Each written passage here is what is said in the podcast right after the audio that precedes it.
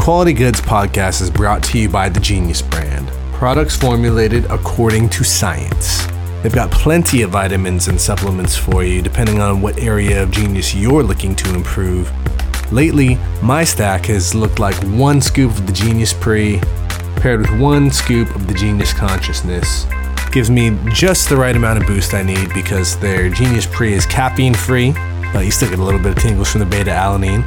The Genius Consciousness gives me the little bit of boost from the small amount of caffeine that it has. Pair that with some Lion's Mane and Astragalus, and it gets me through my workouts focused and jitter-free. They've also got some collagen. They've got a joint health supplement. They've got greens, matcha. Check them out at thegeniusbrand.com. So unlock your genius and get your hands on some supplements today. That's thegeniusbrand.com. Check out code QUALITY for 15% off. Alfred Howard is a writer and performer based out of San Diego, California. His recent project, Alfred Howard Writes, is currently taking place over the course of this year as he invites artists around the country to collaborate in song. His powerful pieces evoke emotion as he draws energy from societal struggles and complicated issues that we've been faced with lately. He shared his history as a songwriter, how he nearly hung up his writing talents, and how events of recent years have reignited his passion for writing and performing. Sometimes it's shock and trauma that bring the most creative energies, and if they're cultivated just right, they can be channeled into vibes that resonate across many boundaries.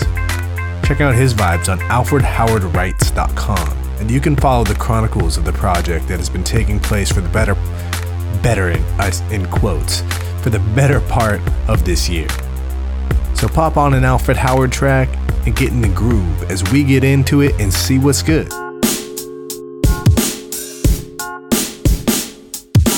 Quality goods. Quality goods.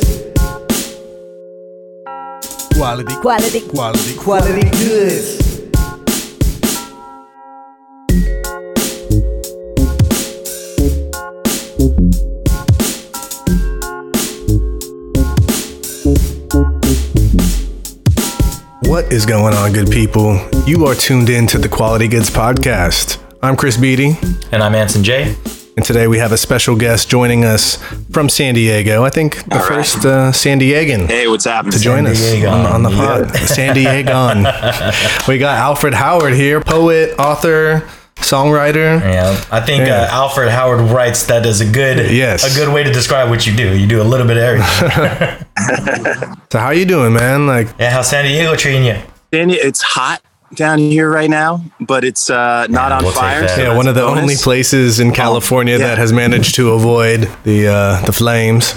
Yeah, man, small miracles. We actually had one out here maybe 2-3 weeks ago, and I was about a mile from the fire when it started.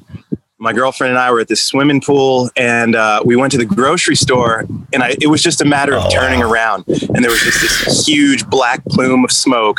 And I was like, when did that happen? You know? Yeah. And then it was, we got the whole bleak sky, rain and ash for 3 days. It's very apocalyptic in an already tumultuous year, but it seemed pretty fitting, to be honest. Just the next chapter of this year we got going on. Yeah, for sure, man. Oof. Mm-hmm. Brace yourself, man. The season finale is wild. I'm braced.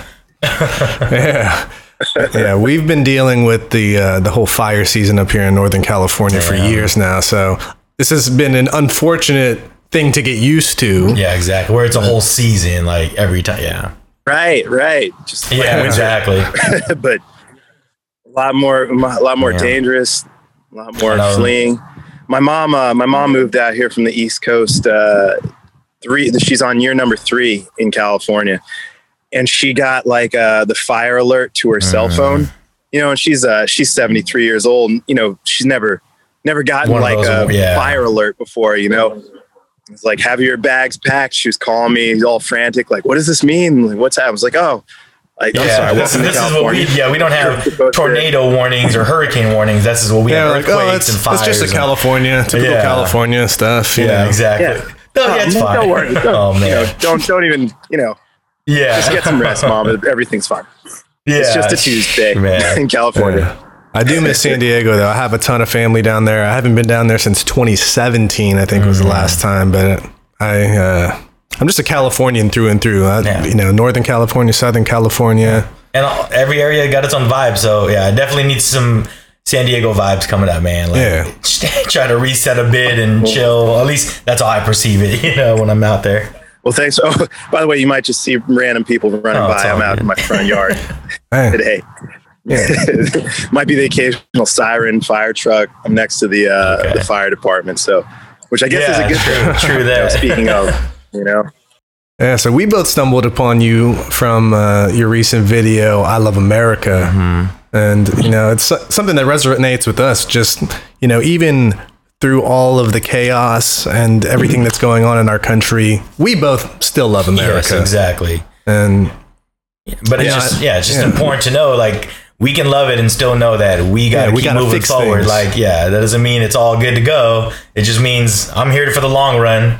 And what do we need to do to get better? You know? Yeah, man, we're invested in this place, you know, which means we have not only the right, but the obligation to speak out when we see these injustices and kind of all these steps backwards that we've been taking as a nation in recent years. And like, I wrote that piece because, you know, not one side has a monopoly on patriotism.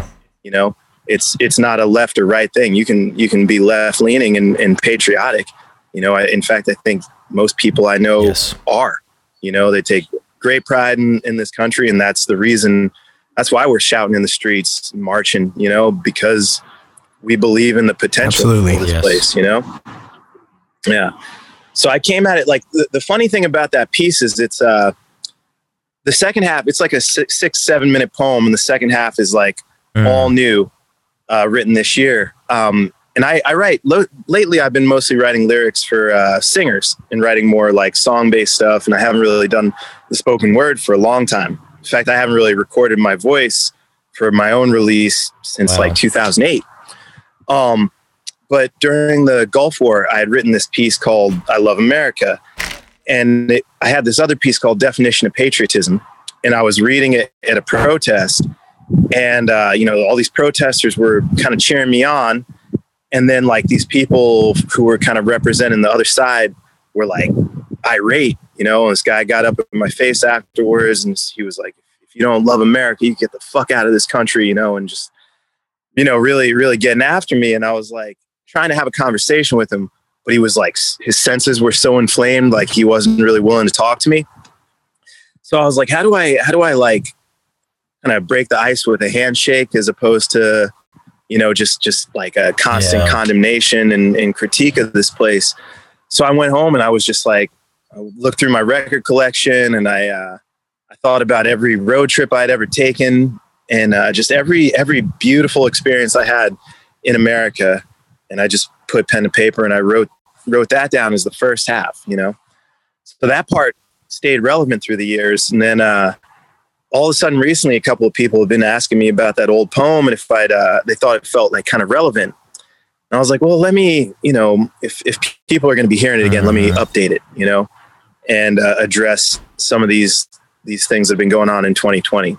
How did it find its way to you guys? I think a friend of ours shared it on his Instagram page, on his stories, and just the message really resonated. Yeah, and we're always that type to share those kind of things, whether it be a song or a skit or whatever. And I mean, especially with what's going on, like, you know, I think there's those certain friends and family that you talk about this like all the time, what's going on in America, and like that more daily personal like thoughts, you know. And when he sent it to us, I was like, let me just reach out to this guy. Because then, you know, I started doing a little more deep dive into like what you do and how long you've been doing it. And, you know, I think that's important for people to know, like, even when this, you know, the pandemic first started happening, and obviously, you know, with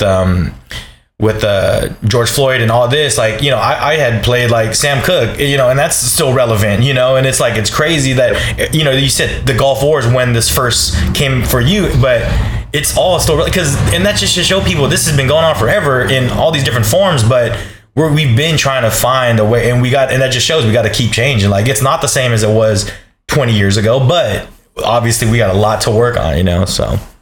Yeah, a lot of those problems are still relevant, still intact, you know. Yeah. And I think the interesting thing about this year is you know, it's been brought to people's attention, you know, like, I have friends, like close friends who are, I would say, are very, very liberal. And they sat me down and they say, man, I didn't know how bad it was. You know, like your experience as an African-American in the United States, like the fear that my mother has when I'm just driving, you know, or just walking down the street, that like, it could be me, you know, like that fear became real to a lot of people who don't necessarily go through that every day, you know? And like just watching the George Floyd, a live lynching in the streets, you know what I mean? Like it was a wake up call for a lot of people, and just like a frustration for a lot of people too. And that, like, you know, this has been going on for years and years and years. For as long as there's been police, there's been these problems, you know? So. Yeah, I think the pandemic has given everyone more time to understand and digest the gravity of the situation, because a lot of people are at home, and now also everybody has an internet connected camera in their pocket. So it just gives us the ability to spread the information much more quickly, like immediately. Yeah, it's like whenever you see this, it's like we can only be, I mean, as crazy as it sounds, but grateful that any of these things are getting filmed. And now people know that they need to do that to help shed the light, you know, because it's, you know, it's been going on, but people can, you know, find a way to, I think, sweep it under. But when there's video of this going on and it's on every channel, it's on everyone's page, you can't get away from it. And, you know, it's there, you know, and, you know, then you know, top the pandemic on top of it. It's like, you have, you're home more than usual, so you get to absorb them more. But then people, I think, for me, it kind of was like, even with everything that that's going on to me in my life, there's this going on top of that other people are dealing with, you know. And it's like that's just a whole nother level. Like they can't, like you said, like I wasn't worried about driving really, like, you know, like you said, like you're walking around, it's a whole different situation. And it's like, you know, you add that to everything else, man. Yeah, it's just like, and yeah, I try to do my part or whatever to share those things and those stories. And, you know, I think that's why we try to have the guests we have on too. Like everyone's going through it and hear their thoughts about how the pandemic's affecting them and how just, you know, life's been changing so crazy. Like, I mean, you wrote that piece, or you restructured that piece only a few weeks ago, and the country's completely different again now, you know? Right. Yeah. So it's like, man, it's wild. I've got this opportunity to do a version of that piece for the celebration of the 75th anniversary of the UN. And I'm going to film it tonight. And I'm like, what, you know, this is going to be aired in like November. Yeah, oh man. Like, yeah. What'll even be relevant? Exactly. Oh, my goodness. From the piece. Cause it's like every day is like some new catastrophe. Yeah. News cycle, you know? So fast. Yes. It's like hard to keep up with, man. Yeah. You know, it's like sometimes I don't want to keep up. Sometimes I want to tune it out. But at the same time, I also want to know what's going on. Yeah. I don't want to be naive to what's taking place out there.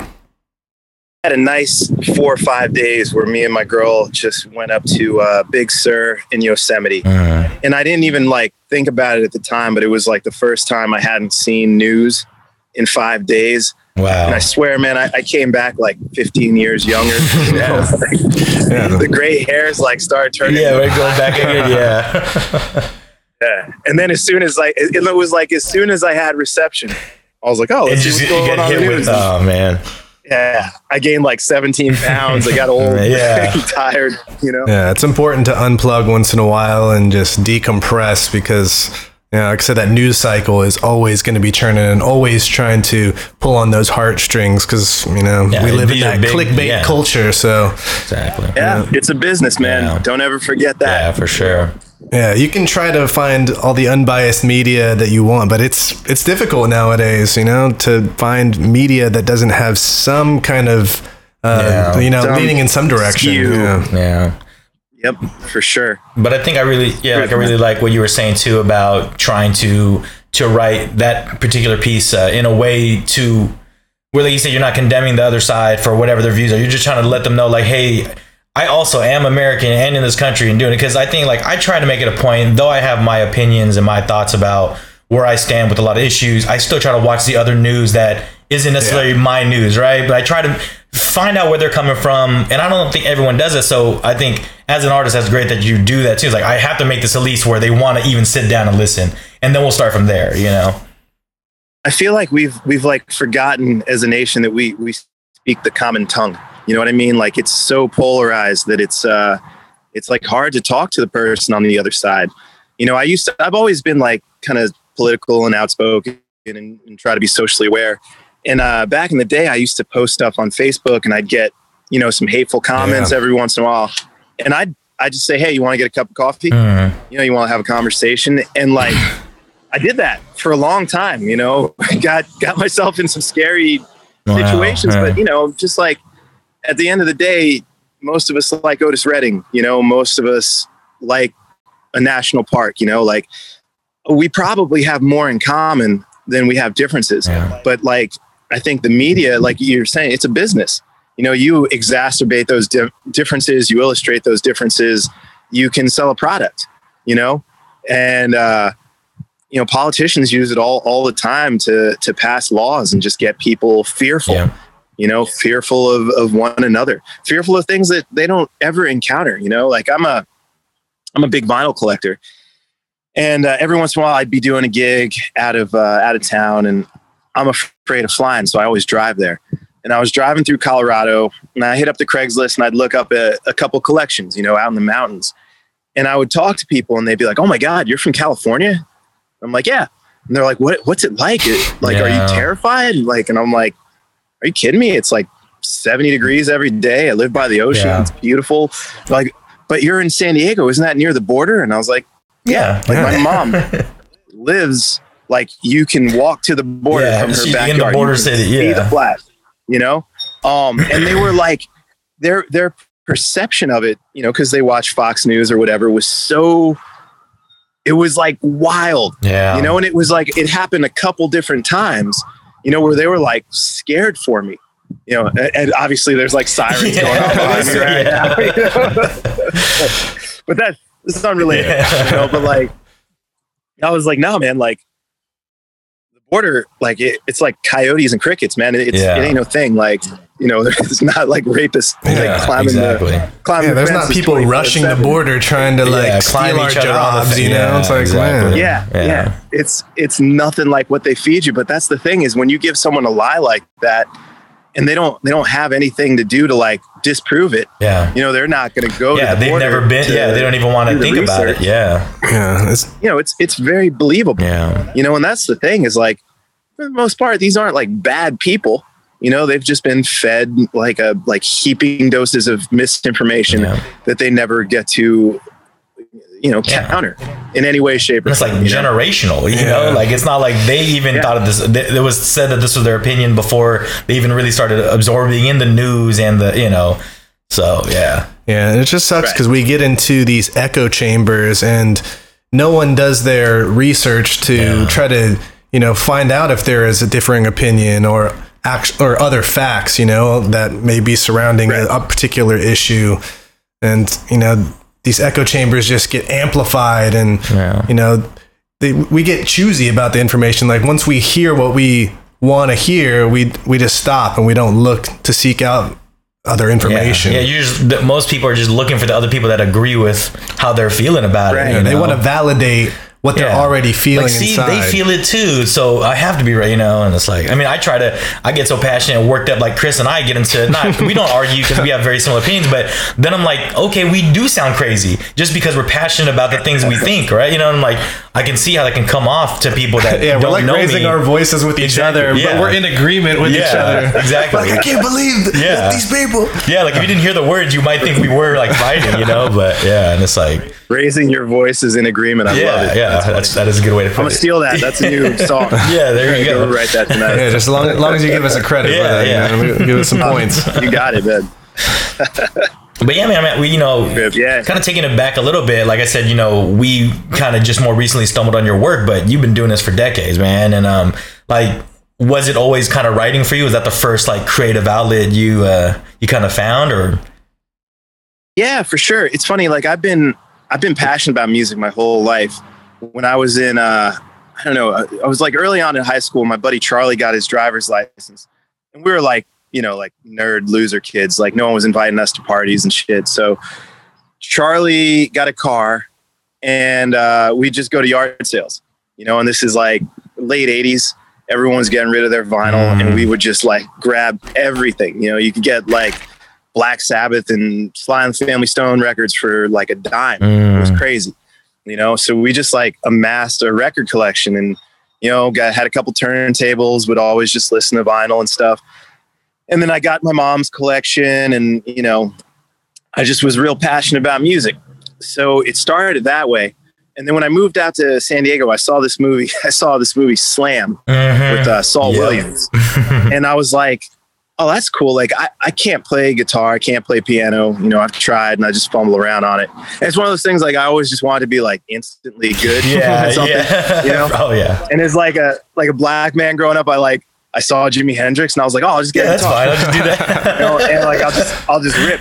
And like the fact that I couldn't like take like a solo like Red House like in an instant, I was like, oh, you know, fuck this instrument, you know. So I was like, oh, I can talk, you know, like I can do like, and I was blown away by that movie. I don't know why. Like generally speaking, something like that would like intimidate me away from ever trying it. But for some reason, on the day that I watched that, I was like, okay, I can do that. This is what I'm going to do.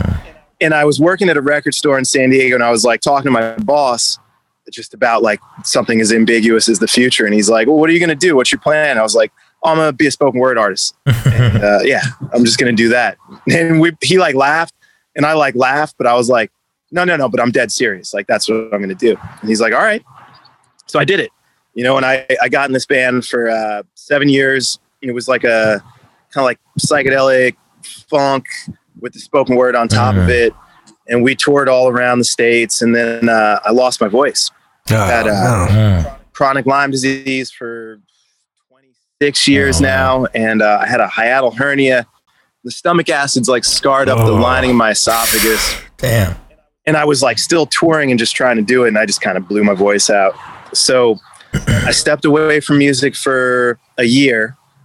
And then I was like, well, maybe what if I can start finding vocalists and writing songs, you know, like I still do the lyric thing and then just be sort of like a man behind the scenes.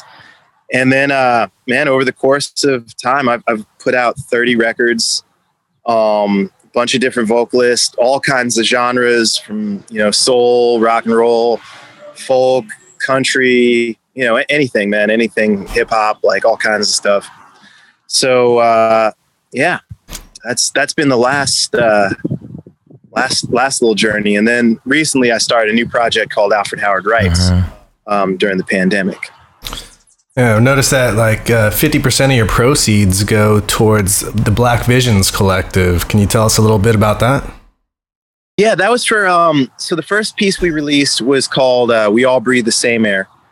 And I should talk about the project a little bit. The Alfred Howard Writes project is I release 2 songs a week.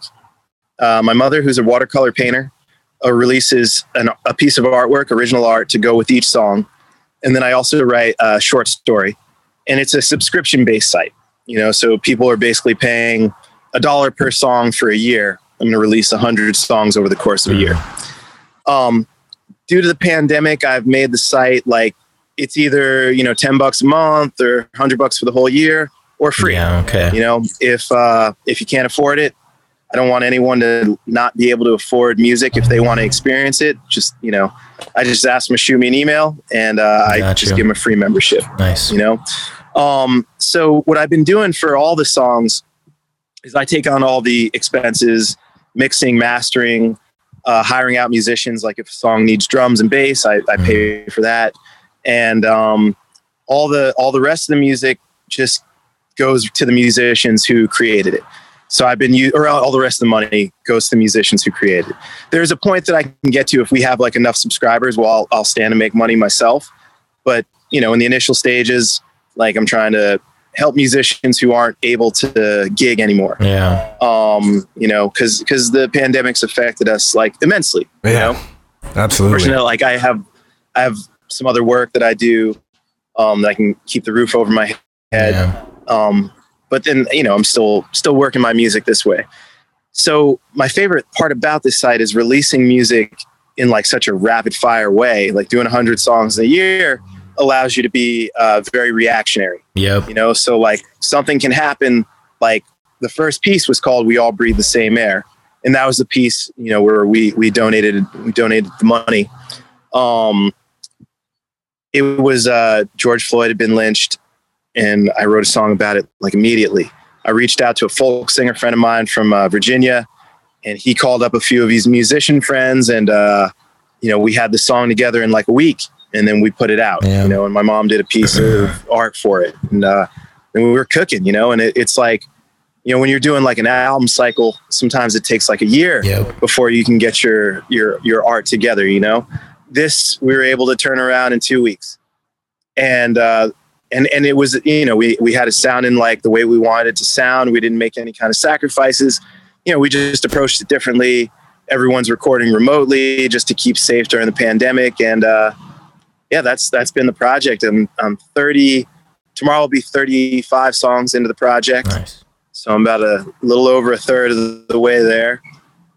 And it's been really interesting because I've been reaching out to, you know, I've been touring around for 20 years doing this music. And you don't realize how many people you meet until you try to kind of take stock of it, you know? Like, oh, yeah, I had this conversation with this singer at this gig in Tulsa. She killed it, you know? Let me reach out to her. And, oh, yeah, we opened for this band, 15 years ago. Let me see if that cat remembers me, you know?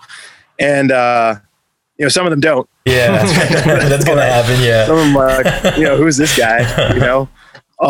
And then I've reached out to random people like, oh, I heard this song on Instagram and I liked it. Like, let's see if they want to collaborate on something, you know? Yeah. And, yeah, it's been like this amazing process to the extent that I think it's like, you know, going forward when the world reopens and, you know, we find whatever the new normal is, like, I think this is the way I'm going to be creating music. Yeah, man. I think it's really cool what the internet has given us and all these different platforms to collaborate. And like you said, your network is already vast. So now we're able to reach out to these people, you know, just drop them a line on Instagram or email or a text message, and we can, you know, initiate some art.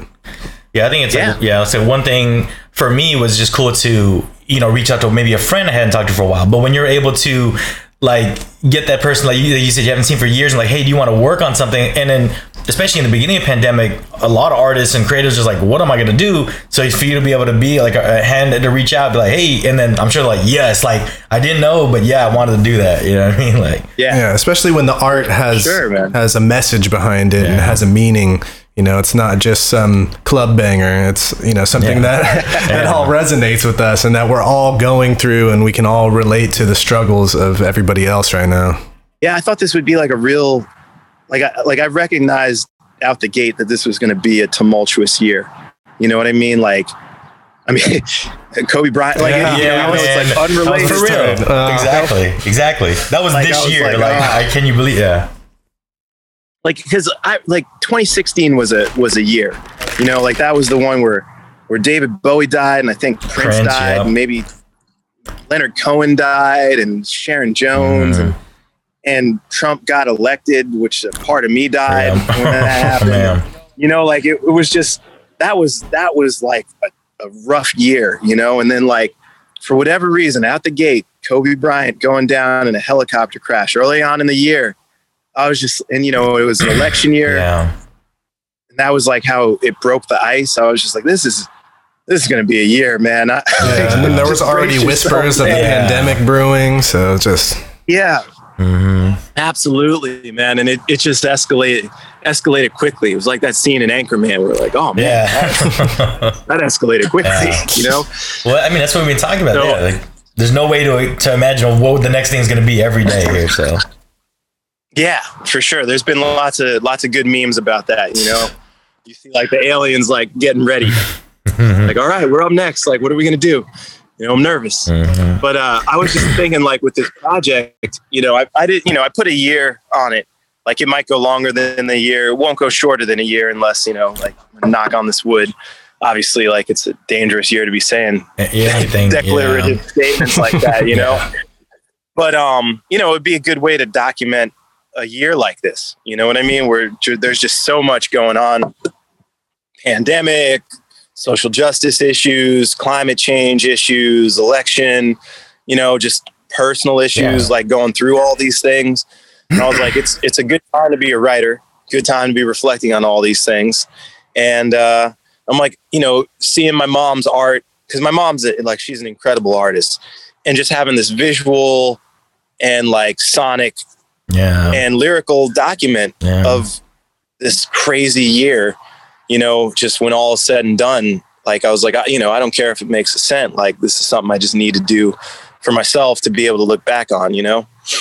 Well, yeah, and we'll all be able to look back on that. You know, some people may not discover it right now, but we'll be able to look back on this artwork, this body of artwork, and reflect on what 2020 has been like. Yeah. Yeah. Even one of our, like one of our more recent guests too, they talk about that, how they're just like, yeah, of course, you know, money's tight for everybody, but we just need to get this art out of us because it's in the moment and they want to just be in it, you know? Cause yeah, like you know, I'm not a huge, you know, I'm not real well, like known to different artists out there, but when I see a piece from a certain time, like I get it, but to see what you guys are creating and what's being created in the moment and like how I feel right now and seeing how you feel about it too, it's like, it just connects with you differently. And it's like, man. Yeah. And then the internet gets you to be able to work with people from all over, you know? Yeah, we're all going through it, man. This thing's been medicine for me, you know, and hopefully for the folks that have been working on it as well. You know, it's like, I had one of my friends, like one of my good friends who gives me a lot of shit, say, you know, he's like, yeah, every Monday and Thursday, I look forward to seeing what the next song and story is. Damn. And I was like, oh man, like you're a cynic and you just said something nice to me. Like, oh, like, it hits different. Yeah. You know? And you're like, yeah, I guess everyone does need that thing, you know, whether they're saying it or not, or maybe before it didn't need it, but now like really leans on those things that you could count on coming out. Like, yeah. And it's crazy how emotionally turbulent, you know, things can bring us together and inspire us to create, you know, like they say, out of destruction, you know, comes building. And so this is our opportunity to do exactly that. Absolutely. So, I mean, I know like the current project you're doing kind of, you know, became a thing during the pandemic. Was this something you were planning to do before this? Like you were like, I'm trying to find a way to find artists, or was it really the kickstart of like having to be locked down and start thinking about how you're going to start creating again? Man, I'll be 100% honest with you. Like before the pandemic, I was thinking about kind of stepping away from music. You know, like I've been doing this, you know, for a long time. I'm 42 years old and, you know, my days of like wanting to get out on the road and sleep on a couch or, you know, just be away from my love. Like those days are kind of behind me, you know? And, I was content with like walking away, you know, like I said, like I had 30 albums under my belt, like a lot of music that I was really proud of. I was like, this is a good point to just kind of call it and like focus on whatever's next, you know? And I wasn't even necessarily thinking it was music. The funny thing is, like, before the pandemic, I was like a swap meet hound on the weekends. And I'd go and I'd find like rare records and I'd sell them online. And I was making like, you know, decent enough money to like live doing that. It was like kind of a fun new thing. And like I was writing like these little stories about just these weird adventures to like strange people's basements and like you know, wild stuff that happens out there. Cause like, man, I've been through it doing it, you know? And then you find these like, it's this kind of, it's like an archaeology of sorts, you know what I mean? Because you'll find sometimes like a song that's never been heard, you know, just like it was like a demo in someone's basement that their grandma did. And it was beautiful. And like, no one's ever heard it, you know? I found like a number of pieces like previously unknown. And I'm like, you know, I'm just like a dude out there doing it. I'm not like an expert. I have friends who've done it for years. And I mean, I've been doing it for a long time, but like just the fact that like you could go to a flea market and find something that's undiscovered in this day and age where everything is like discovered, you know, there's something fascinating about that. So I was like, you know, I'm going to do that for a while and just, you know, see where it takes me. And the funny thing is like doing that, you got to get up at like 5 a.m. And like, it was starting to kind of clash with the musician lifestyle of going to bed at like 2 a.m., you know? And I was like, well, something's got to give because like eventually I'm going to have to sleep, you know? So I was like getting my speech ready to like tell all my musician friends because I was playing in like 5 bands at the time. And, you know, it was going to be hard because I've been, you know, working at this goal for years, but I was ready. And then the world shut down. And I was like, well, I don't have to say anything to anyone. I guess I have some time to like think about it, you know? And then after a month of like not playing shows and, you know, not doing that and just kind of catching my breath a little bit, I was like, all right, I'm ready to like write a song, you know, see what happens. And it started, I was like for 29 days or something, maybe 23 days, I would put a song out on Facebook, just the lyrics. And I'd invite people to do renditions of it, you know? And a couple people would submit versions of it, and some of them were good and some of them were not good, you know? It was like the good ones, I was like, oh, this is cool. Like, there's something to this. And then the bad ones, I was like, oh, I'm never going to do music again. You know, like, I don't even want to, like, exist on this planet where this song exists, you know? So after a minute, I was like, all right, well, how can I, like, refine this idea and kind of make the most of it? And that's where I was like, oh, what if I curate it, you know? And I specifically, like, go out and, like, look for certain musicians and, you know, hit up people who, like, hell, like I'm a fan of, and I always wanted to work with them, and maybe they got some downtime right now, you know, and, you know, just make those reaches. And, you know, worst thing that can happen is I can keep not working with that person. Yeah. That didn't change much of your schedule from before. Yeah, exactly. You know, I had something funny, like with the America piece, Aesop Rock shared it. Nice. And I'm a huge, huge fan here too. You know? Yes. Yeah. Been a big fan for a long time. And like, you know, I've never, you know, like I still have to pay for a ticket to see Aesop Rock. That's where I'm at, you know?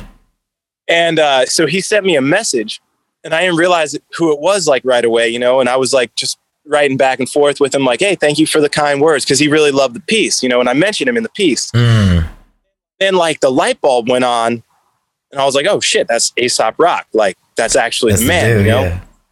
So I was like, so we talked for a minute, just like back and forth. And, you know, I let a couple days pass, and I was like, you know what, I'm going to ask him if he'd be willing to share it, you know, cause he's got a much bigger reach than me. And that's the kind of thing that could like change my life up a little bit, you know? And I hate asking people stuff like that. I hate asking for favors, you know, but I was like, all right, like what's the worst thing that can happen? I can keep not knowing Aesop Rock. Or like maybe he can help, you know, because I believe in the piece, and the piece has a message to get out there and vote, and a piece has the message to like reach out to the person you haven't talked to in a long time, and like, you know, try to make conversation and try to like repair these broken, fragmented relationships that we have due to this polarization, you know, like just to talk our way through it, you know. And he shared it, and I was like, "Oh man, that's awesome," you know. So it was funny. My girlfriend has two little kids, and we watch these dumb movies all the time. You know, they're little kids, you know, and they're not watching like Criterion Collection films. They're not trying to watch David Lynch or anything like that. You know, they want to see like Kung Fu Panda 4 or whatever, you know, which I like, you know, I love some of these. Yeah, don't be talking. Like, yeah, some of them are great, man. We watched Uncle Drew, you know, and they were like loving Uncle Drew. And at the end of the movie, I think Uncle Drew says like, you know, you miss every shot you don't take. It's real. And I was like, God damn, I'm getting life lessons from Uncle Drew. You know, like how did I get to this point? Oh, you know? Man. But then for whatever reason, that like cliche ass line stuck with me. I was like, man, Uncle Drew has a point. Got to take my shot, you know? Yeah, I can't say that I like everything that has come out of Kyrie Irving's mouth, but hey, he inspired you to get on the platform and you know. Yeah, I still think the earth is round. Yeah, exactly. You know? But like, you can find those things that, you know, that are useful tidbits for you. Yeah.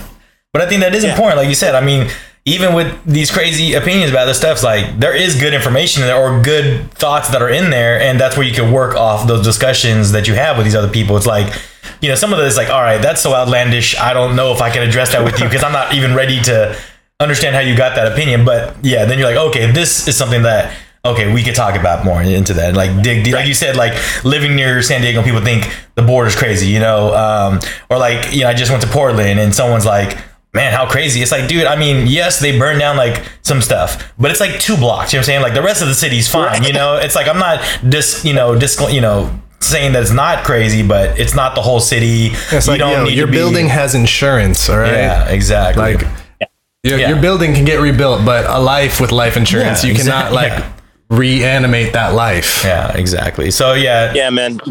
The way that the news like presents these things, just so over the top, just like everyone be in fear, be in peril all the time, and you just like get to these places and hear crickets. Yeah. It's not that bad. Yeah. It's like if you actively go search for the danger, you'll find it, but that's anywhere you go, man. Like if you.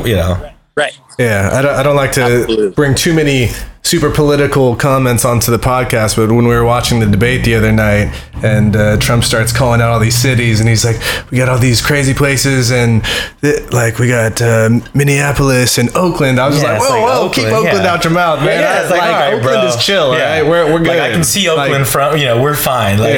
Exactly.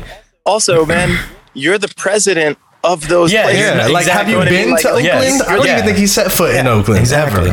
No. Yeah. And he knows... He knows damn well he should. Yeah, exactly. But it's like, but that's like, he's been fed this his whole life. This isn't a new, thought that he's had since being president. Like, it's not like he got new information as the head of the country. It's like, no, he's always thought that I should never go to Oakland. He wasn't in Oakland back then, so it's like, yeah, man. Yeah, he doesn't like to go to places where they don't appreciate him. Yeah, where they don't praise him and eat up his every word. Yeah, exactly. Yep. But I think that's also a reminder to people too, is like, I can also travel 2 hours from where I'm from, and trust me, it's MAGA country there too, and they're not wearing masks and whatever, but I'm still trying to have those conversations with those people and understand it. But, I won't lie, I feel automatically a certain way when I'm at the airport and you don't have a mask on or whatever it is. It sucks, but, I'm a little less trying to talk to you because I would appreciate you having a mask on, while we're going to talk. But but I try not to, I'm the same way as the other people of just judging people more on one opinion. So let me, slow it down. And like you said, let's have some coffee in a more social distance way. But let's try to break down a little more of that. Yeah. All right. Let's have some coffee from 12 feet apart. Yeah, exactly. Politely shout opinions at each other. Mm-hmm. We're only shouting because we can't hear each other. Exactly. What was it? We can raising our voices in agreement. Yeah, that's right. That's why you hit record on these things, exactly. You go find the gem. Harvest all those good ideas later. So, kind of touch on that, like, you've been reaching out to different artists and, people from your past before, or also new, connections. Like, has there been a struggle trying to, get those songs made? Like, is it all like people around the country, like just like sharing their files back and forth, or how are you guys going about getting it done? Yeah, it's been all like safely recorded, distance recording, just sharing files, lining everything up. It's a headache sometimes, and it's like a lot of folks just wrangling musicians can be like hard. It's like herding cats, and a lot of folks like I don't know them really well. I haven't worked with them for countless hours, like, the cats I work with in San Diego, who I do a lot of stuff with the people I know, because it's like, just because, I'm familiar with those folks and like, we know how to work with each other. But then branching out to all these other folks, for the most part, it's been real easy, because most of the cats I've been reaching out to are pros. And by the way, someone just fell off their skateboard. So hopefully they are. Yeah, hopefully they're good. That's what happened. Like when I was like, it was like something I would watch on Instagram. Oh, that's so cool. It's happening live, So I resisted the urge to like grab my phone and try to like film it. So I'm growing up, We're all making steps. But like just everyone's on a different schedule sometimes. I'll have some folks who will like text me like, oh yeah, dude, I'm down to do a song. Like, here's an idea. And then like a month's passed, 2 months passed, and I haven't heard back from them. And I'm just like, there's like that. I feel like guilty trying to like get up people's asses about the stuff, like I'm the drill sergeant. 'Cause that's not really my nature. I'm like a pretty laid back kind of guy, but for the most part, it's been like real easy, Yeah, that's something that I've, as a creative person, that I really love about the internet and all these platforms that we have to connect and collaborate on is, you can do things your own way now, like distribution channels and collaboration channels you can do everything yourself now. You know, like you have your own website, you publish your own content. You don't need to approach a bigger company to get a record deal to put stuff out. You can just reach out directly to artists, say, hey, let's do this. And then once you have the finished product, you can just put it out for the world to consume. Yep. There's been another thing about this project too, that I love is it's like, you know, obviously like the goal is, you know, we want to sell music, you know, we'd love to make money. But like at the end of the day, like this project is all about like art for art's sake, you know, and just like getting it out there, getting it seen, getting it heard, you know, and whatever else happens is a bonus. And there's like something really cool to creating that way, you know, like you kind of lose some of the pressures about like what a song needs to be, like who it needs to reach, like how it needs to sound. Yeah. And you can just do what the song needs to do, man. Just make the song right. Make the song as good as you can and, you know, give it the best chance it has in the universe. And then the cool thing with doing as many songs as we're doing is like, then you move on to the next one. Yeah, exactly. On to the next thing, man. Like bigger, better, you know, try to learn from the last song. Yeah. And the thing about music is too, you never know when it's going to be discovered or when it might even go viral. It could just sit for a couple years even, and then someone discovers it and then it goes viral. So you never know these days. So that's why I think, you know, creating the best version of what you're setting out to do is always the best approach. Yeah. Yep. Yeah, my theory, like one of the most popular videos I ever put out was I was playing tambourine at this show and I fell off my chair and my friend took that video and put it on a loop and put the Benny Hill theme song to it. You know?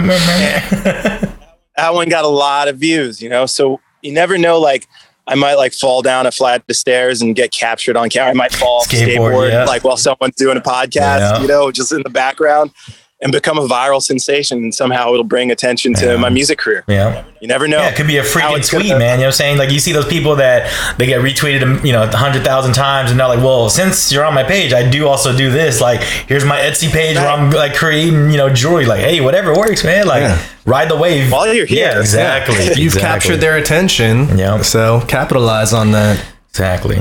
Yep. Absolutely. So I'm already a klutz, so I just need to be filming like all the time. There you go. Yeah, to kind of not really switch lanes, but another part, you know, you said like spoken word is something that's been a part of, you know, your life for a long time. And like, I remember Slam and like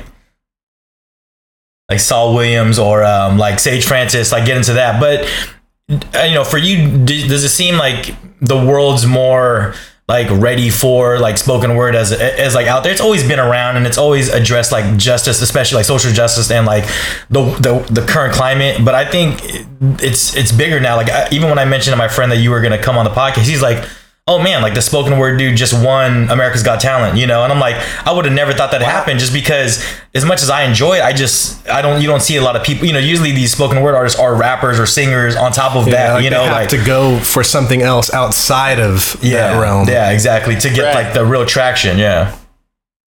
You know, the funny thing is like, I never listened to a lot of spoken, like aside from seeing that like Slam, and being blown away and then being like, all right, I want to do this. Like I kind of closed myself off to it because I didn't want to be like overly influenced by what anyone else was doing. Yeah, okay. So I have like no idea what goes on in that world. And the funny thing is like when I was doing spoken word all the time, people would always get me spoken word records for gifts. That's funny. Yeah. And I'd be like, oh, thank you so much. I am never going to open this ever. Yeah. You know? But it's just this thing, you know, like I'll dust it off and like bring it out when I really feel like I need to address something because there's a potency in it in that like all you have is the word. Yeah. You know what I mean? Like when I listen to music, like usually I'll hear the lyrics after like, once you're done the song five or six times, you know? But spoken word, it's like, hey man, like you're listening to the lyrics. Yeah, this is about, you know, like it's as direct as a sonic art form can be with its intention, you know? And I feel like these are times that like require that, you know, like they need people addressing like what they're seeing, feeling, thinking. And, so that doesn't surprise me at all. So maybe it's a good time for me to be dusting off the old voice, you know? Yeah, you know, and I like what these new platforms have given us, like, you know, the TikTok and Instagram, they give a certain life to your videos that they didn't have before. Like, you can easily put your lyrics like in the video now. Yep. And that, even something as simple as that, gives it so much more of an impact, because now the viewer can really just see those words and like resonate with them and just feel the impact of them so much more, because then you can put emphasis on certain words and make them pop and make them bold. And it lets us consume this form of art in a different way than we have in the past. Yeah, that's what I liked about my friend who made the America video, just hit him with the words, yeah. You know, like, and there'd be like images in the background, but like all the key statements were just boom, boom in your face, you know? So you really have to like be thinking about everything that I'm saying in that piece, you know? Definitely. You know, when it comes to the Alfred Howard, the Writes, what you guys are doing now with that, is there, is every song kind of put together in a different way? Like, you know, you said you also have your mom do watercolor with like an image with it. Like sometimes is the picture, you know, inspire the song, or like how does that like kind of come about? So the art has always come after the piece. So I like record the piece, send my mom sometimes like a rough version, and then she just sits with it and she'll do like, you know, 3 to 5 paintings for every song. Gotcha. Which is like, that's the crazy part about this whole process, is like I'm writing like 3 to 5 songs for every song that comes out, because I hit up so many people, you know, that I always like, if I'm hitting someone up, I want to have a couple songs to like reach out with, you know, and then I wait until they get back before I, you know, and they don't always get repurposed, because I like try to preemptively write songs for a voice. You think, yeah. And out to that voice, you know, so if they don't do it, then I'm like, all right, well, like I'll keep this around if I find somewhere where it fits, but it was like pretty tailored for like someone specifically, you know? So yeah, every song's been different. Like been a bunch that I've written with, like my guitar player out here and the keyboardist out here that I work with a lot, you know, where we've come up with some song ideas that we'll have like a fully fleshed out song that we'll present to someone. And it's kind of nice to have that, because then someone's like, oh yeah, cool. It's like karaoke. I can just come in and like knock this out, you know? And then I have a lot of people who are, you know, instrumentalists themselves, and they'll be like, all right, like I want to write a song, send me some lyrics, send me some reference tracks, you know, what were you listening to when you wrote this? And then sometimes I'll be like, hey, what are you listening to now before I write this?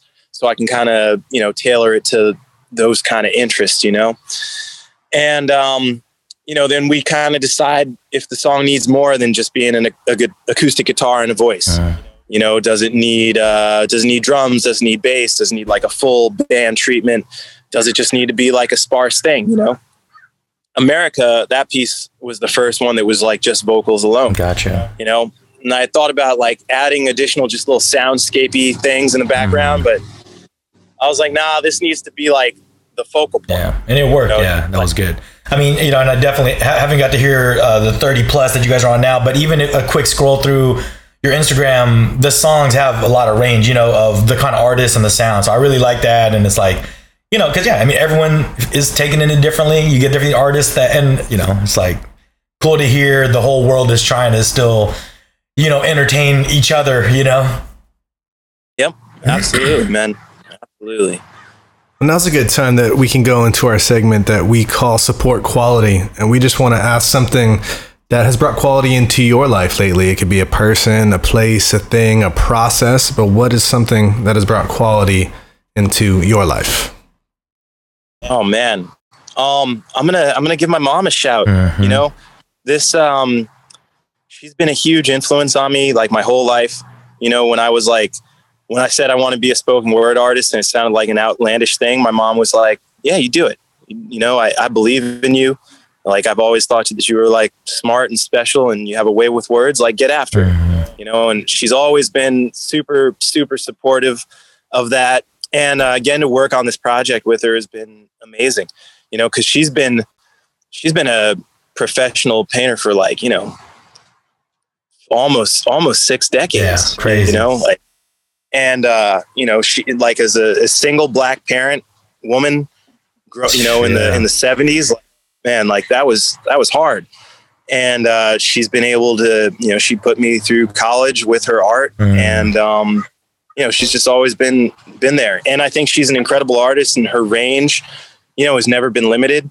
In fact, like doing this project, she's like, okay, I want to try something different. I want to do like art that I feel like your listeners would enjoy, you know, and she does some abstract stuff. She, you know, it's been real eclectic, and she does like what the song needs. Nice. You know, so I'm gonna give my mom a shout. Man, you know? Nothing wrong with that. Yeah. So, yeah. Even though she was for the wrong basketball team, like I still love her. So is this the first time that you've ever had the chance to really collaborate with your mom on a project?